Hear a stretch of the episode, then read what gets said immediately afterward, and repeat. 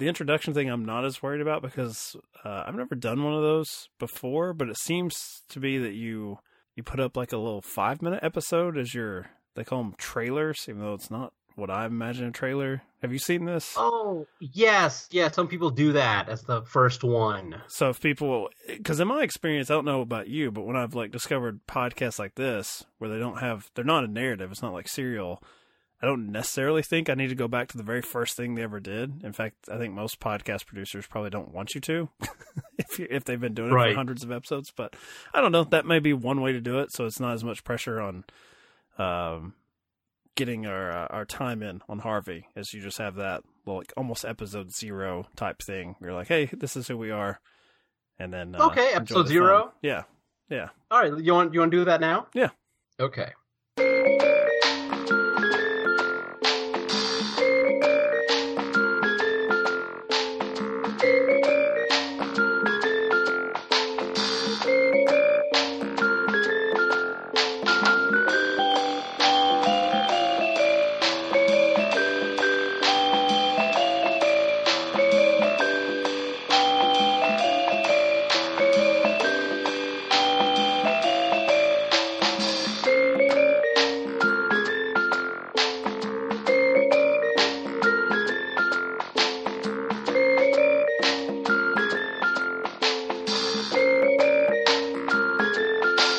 Welcome to Trilogy in Theory. My name is Webb, and this is my co-host Mike.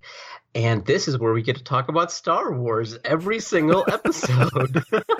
no, this is a long, um, long gestating project between Mike and uh, myself, where we wanted to look at trilogies, but not trilogies in the conventional sense. Essentially, trilogies that we are uh, forcing uh, them into uh, being trilogies, I suppose where we find films that are thematically connected or visually striking, uh, um, and there are sim- there are similarities between all three. And, and I like the idea of finding films uh, from different eras, different directors, different actors, different genres that just might go really well together in a marathon. What do you think, Mike?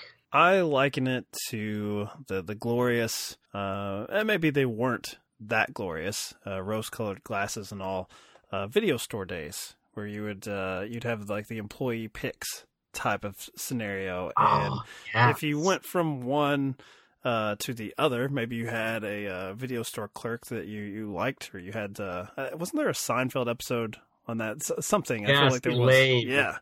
Uh, and I guess that's me saying that uh, you know we will eventually disappoint you with one of these picks, right? At least one every month. But the idea is that uh, one of us throws out, "I'd like to watch this," to the other one. So uh, for our first month, you you said, "Hey, the world needs something a little bit lighter," and then I bounced Yeah. off of that. I was like, "Well, what can we? How can we make a trilogy?" Because as you said. Uh, we're not we're not the Star Wars podcast. We're not even the before trilogy, which at least would get us some listeners from the uh, the film Twitter crowd. But we're not even doing that. Hey. We're doing the Mike and Webb thematic trilogy every month That's right. because it allows us, as you said, it allows us to, to hop around. You're not boxed in, uh, but you have something. We're gonna have some sort of hook every month, some sort of theme that we want to dive into between three different filmmakers.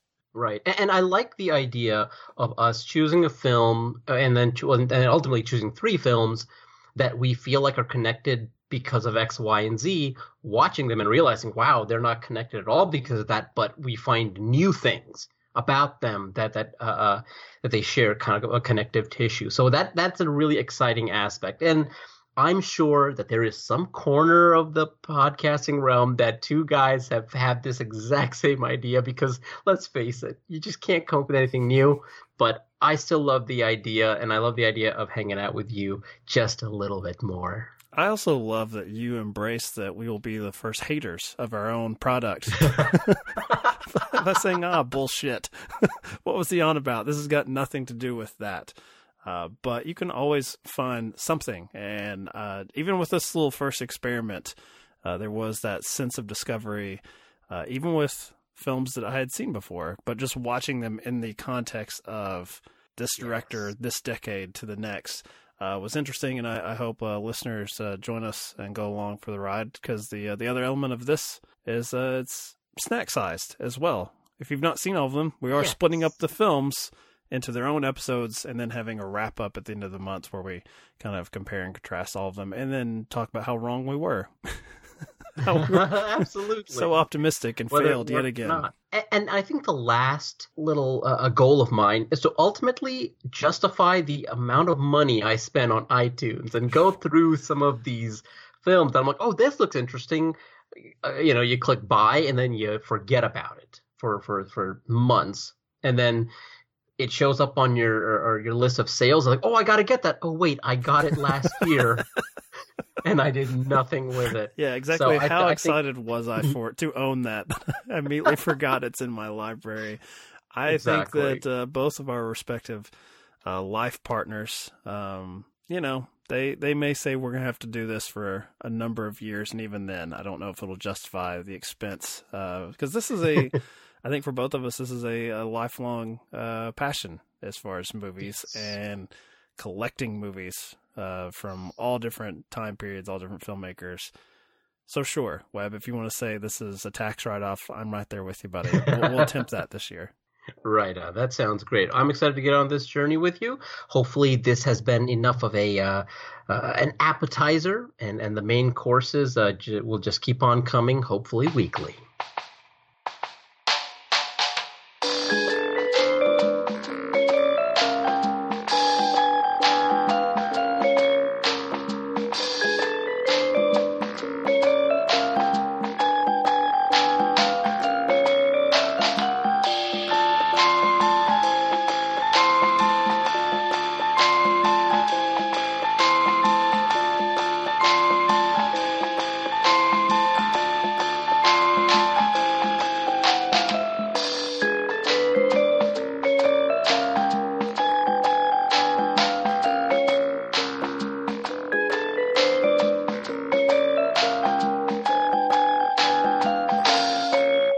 Uh, but one film that I I immediately was like, man, this I've never seen this go on sale. I don't even know if it's in iTunes. And I checked it, and it's not.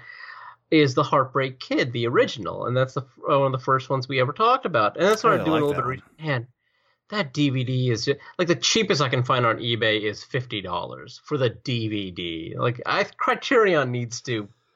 You know, those are the films that I need. Like, I don't. I love the Breakfast Club. I don't need Criterion to release Breakfast Club. Give me Heartbreak Yeah, Kids. or they- I can't watch. Are they really doing us a service there as far as providing yet another copy of the Breakfast Club?